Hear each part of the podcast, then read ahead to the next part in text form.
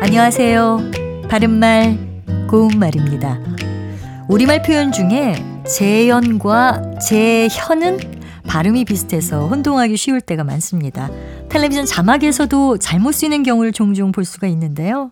먼저 재연은 연극이나 영화 따위를 다시 상연하거나 상영함이란 뜻도 있지만 한 번 했던 행위나 일을 다시 되풀이함이라는 뜻도 있습니다. 그래서 불행한 사태의 재연을 막으려면 우리 모두 노력해야 한다 같이 말할 수 있습니다. 반면에 재현은 여기서 현은 나타날 현자를 써서 다시 나타남 또는 다시 나타냄을 뜻합니다. 예를 들어 100여 년 전에 농촌을 재현한 마을에 관광객이 줄을 지었다 또는 이 오디오 시스템은 음질이 아주 좋아서 연주의 연주를 생생하게 재현한다. 이렇게 말할 수 있겠죠.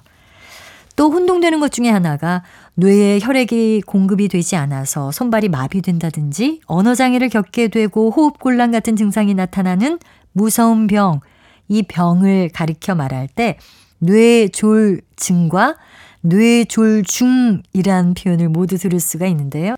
이 중에 맞는 것은 마지막 음절에 가운데 중자를 쓰는 뇌졸중입니다. 아마도 현기증, 염증과 같은 단어에서 병의 증상이나 병의 뜻을 더해주는 증이란 전미사를 연상해서 뇌졸증으로 생각하는 것 같은데요.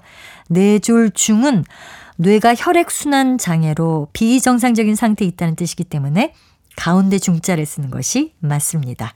바른말 고운말 아나운서 변희영이었습니다.